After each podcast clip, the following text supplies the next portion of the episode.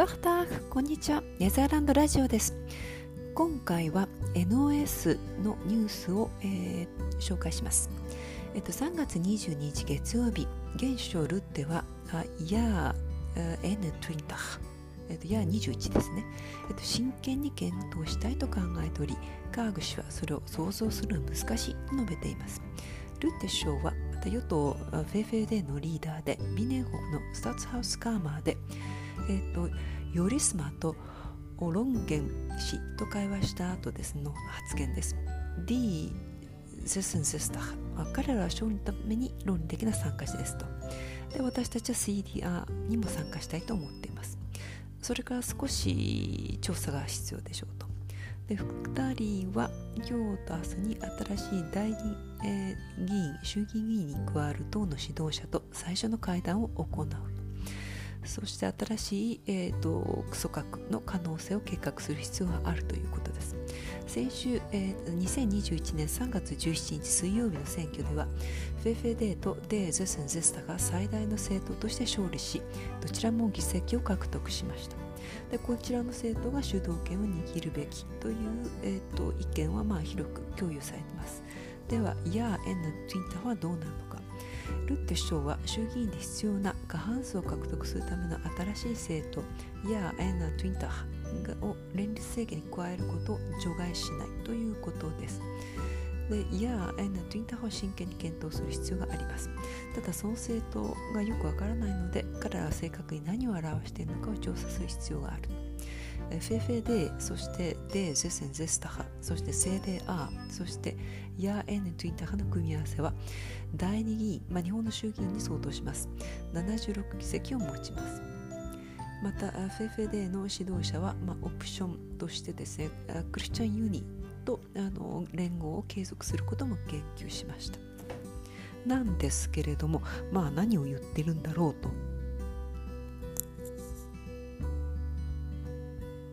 まあ、まあ、一体何を言っているんだろうというのはですねちょっとこれオランダの政治に関して説明をしますと。で少なくともですね先週のあの第二院選挙、まあ、日本の衆議院選挙にあたります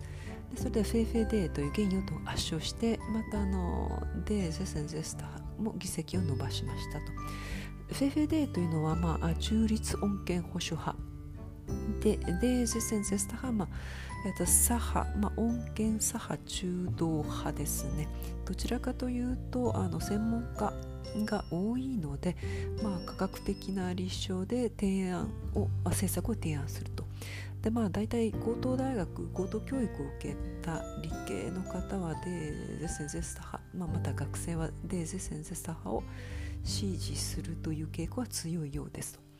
でオランダの議席、え衆議院議席はですね約110席あります。なのでまあ過半数であるとまああの組閣しやすいあの立法あ議事が進めやすいと。で、まあ、ここからがなんかオランダ的なんですけれども選挙後の組閣調整プロセスですね。組閣の手続きに関して憲法の規定はありません。ただし20世紀初めに導入された比例代表制がまあ導入して以来ですね。オランダはまあ小さな政党が多いんで絶対的多数政党がありません。そのため選挙結果は一党独裁がほとんどないです、まあ、そこで必ず連立政権が樹立されます。オランダはまあ立憲君主制なので、まあ、国王立憲制、ええー、立憲政権樹立のためインフォルマトゥール組閣調整者が任命されます、まあ、調整さんですねで人間ので第一党と他に過半数となる連立政党を組み合わせの可能性を検討し対象政党を決定して交渉に入るんですでこの交渉経過が国王に報告されますけれども交渉経過は基本非公開ですでメディアの公開もかなり限定的ですまあよくあのあのルーテ首相がジーパンとか T シャツで話してたりとかですね自転車に乗ったり他の、えーと、組閣リーダーと話してますが基本会は録音されません。で交渉、えー、交渉結果はですね、えーと、この交渉がですね、まあ、3ヶ月当たり前6ヶ月、まあ、下手するとそれ以上かかることもあります。でまあまあ、外国人、日本人として心配なのは、まあ、政治的空白が出てくるんじゃないの？と思っちゃうんですけど大丈夫です、まあ、なぜかというとですね新内科が決まるまでは現内科が引き続き維持される。でそもそもどうして連立内閣組閣にこんなに時間がかかるのかでそれはですね連立政権の具体的な性格に関してもう項目別に一個一個合唱あ合あ合意交渉していくからなんですね。あの日本のように総論や曖昧ななんかこう約束したり、まあ、なんとなく合意しちゃったんでも実際組閣したらやっぱりやめたとそれはないんですよね。まあちょっとその辺りは何とも言えないんですけどで現内閣は下院選挙投票日に総辞職します。ただし辞表は組閣完了後に正式に受理されるので新政権の発足までは前政権が暫定的に継続するという形で取ります。なので大丈夫と。でもちょっとここでまた外国人日本の外国人として不思議に思うのはあのえーと、立憲君主制とかですね民主主義三権分立の権利継続ですね、えーと、議会また国会は国家の最高立法機関である最高意思決定機関である、そういったあの、うんまあ、建前でもいいんですけどそれどうなっちゃってるんだろうっ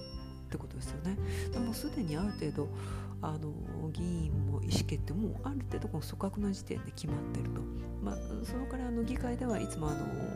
いろいろ質疑応答があります。あれは一体何なんだろうかと。ちょっと不思議に思いますので私もあのちょこちょこ調べていきます。ではまた。ダハダー